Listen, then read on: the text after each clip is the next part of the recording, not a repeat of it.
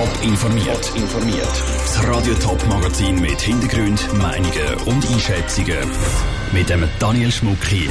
Was Experten zu den rechtlichen Konsequenzen vom Ku Klux Klan Auftritt an der Schweizer Fasnacht sagen und wieso bei der grossen Rabattschlacht am Black Friday lang nicht alle Läden mitmachen.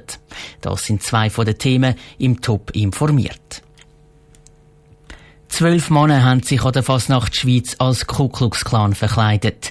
Sie haben die typisch weisse Robe mit den grossen Kapuzen und den Buchstaben K K K als Logo angelegt. Mit Fackeln in der Hand sind sie dann durch die Stadt gezogen. Jetzt, etwas mehr als ein halbes Jahr nach dieser Aktion, sind die zwölf Männer von der Staatsanwaltschaft zu einer Busse verurteilt worden. Das aber nicht wegen Rassendiskriminierung, sondern wegen grober Belästigung. Was der Entscheid für eine Bedeutung haben könnte, hat der Pascal Schläpfer vom Sektenexperten Georg Otto Schmid wissen. Ja, ich kann das zu verstehen bei der gegenwärtigen Rechtslage. Oder? Es gibt weder irgendeine Präzisierung in dem Antidiskriminierungsgesetz, das jetzt das Tragen von diesen Ku Klux Klan-Symbolen zur Rassendiskriminierung wäre. Noch gibt es ein Bundesgerichtsurteil, das könnte auch schon helfen. Oder? Wenn das Bundesgericht einmal festgestellt hätte, jeder, der mit der Ku Klux Klan Kluft rumläuft oder damit automatisch Rassen diskriminieren, dann könnte man sich auf das berufen. Aber auch da ist einfach die Schweizer Gesetzgebung, die Schweizer Rechtsprechung ist offensichtlich noch nicht eingestellt auf die Ankunft von Ku Klux Klan in der Schweiz. Jetzt ist das erste, was man da hat, ein Urteil von der Staatsanwaltschaft Innerschweiz. Die hat sie, die zwölf Personen, mit Strafbefehl verurteilt, aber nicht wegen Rassendiskriminierung. Was hat das Urteil aus Ihrer Sicht für eine Signalwirkung, vielleicht auch für Nachahmer oder Gleichgesinnte? Also grundsätzlich ist es ja gut, dass man die zwölf Personen, die da als Ku Klux Klan rumgelaufen sind, überhaupt bestraft. Das hätte ja auch können passieren, dass irgendein Beamter, der selber rechtslastig ist, findet, ja, das ist nur irgendein dummer Jungenstreich. Man hat ja Rechtsextreme lange mit Samthändchen angefasst und gefunden, ah, in der Jugend sind wir auch wild gewesen, lassen wir die machen. So ist es ja nicht mehr. Sie sind ja durchaus bestraft worden. Aber haben Sie das Gefühl, dass da andere Leute könnten motiviert werden, jetzt auch da mit dem Zeichen vom Ku Klux Klan rumzulaufen? Das vermute ich eher nicht. Also das wäre passiert, wenn sie straffrei weggekommen wären. Das wäre ein ganz, ganz falsches Signal gewesen. Die müssen ja doch eine Busse zahlen und denen tut die Busse dann zum Teil schon weh. Und Nachahmungstäter werden sich gut überlegen, ob sie wollen, das Geld, das sie haben, für Bussen an den Staat investieren. Sagt der Sektenexperte Georg Otto Schmid im Gespräch mit dem Pascal Schläpfer.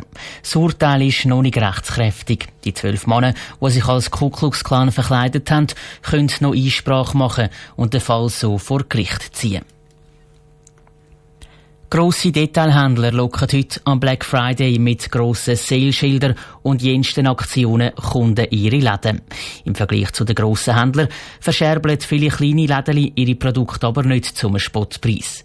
Wie fest die kleinen Läden unter dem Black Friday leiden, im Beitrag von Sandra Wittmer. Am Black Friday führt kein Weg vorbei. Egal wo die Menschen heute hinschauen, überall wimmelt es von Schnäppchen. In den Schaufenstern, in den Online-Shops oder in den Zeitungen.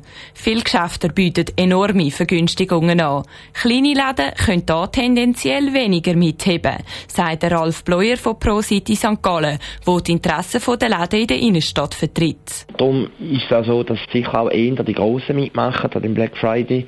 Wenn sie ein kleineres Geschäft machen kann, dann ist die Situation vermutlich dort etwas anders. Aber es ist schon so, dass eher die grossen Unternehmungen, die entsprechend können, anders einkaufen vom Volumen her und auch entsprechende Werbemöglichkeiten haben, mitmachen. Für die grossen Detailhändler ist der Black Friday ein Riesengeschäft. So viel Umsatz wie heute machen die Läden an einem stinknormalen Freitag nicht.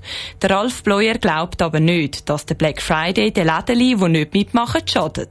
Wenn es ein Tag ist, ist es auch nur ein Tag. Also jetzt nur wegen dem allein glaube ich jetzt nicht, dass das Geschäft wegen dem leidet. Und ich denke, wenn sie es nicht machen können, dann haben sie die Kunden, die es auch sonst haben, die jetzt vielleicht auch nicht auf die Schnäppchen aus sind. Aber wir dürfen das vielleicht auch nicht überbewerten. Laut dem Ralf Bleuer von ProCity können kleine Läden mit einer sogenannten Sympathieaktion Menschen in ihre Läden locken.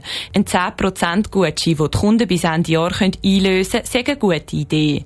So dürfen die Geschäfte zeigen, dass sie auch ohne Black Friday faire Preise haben.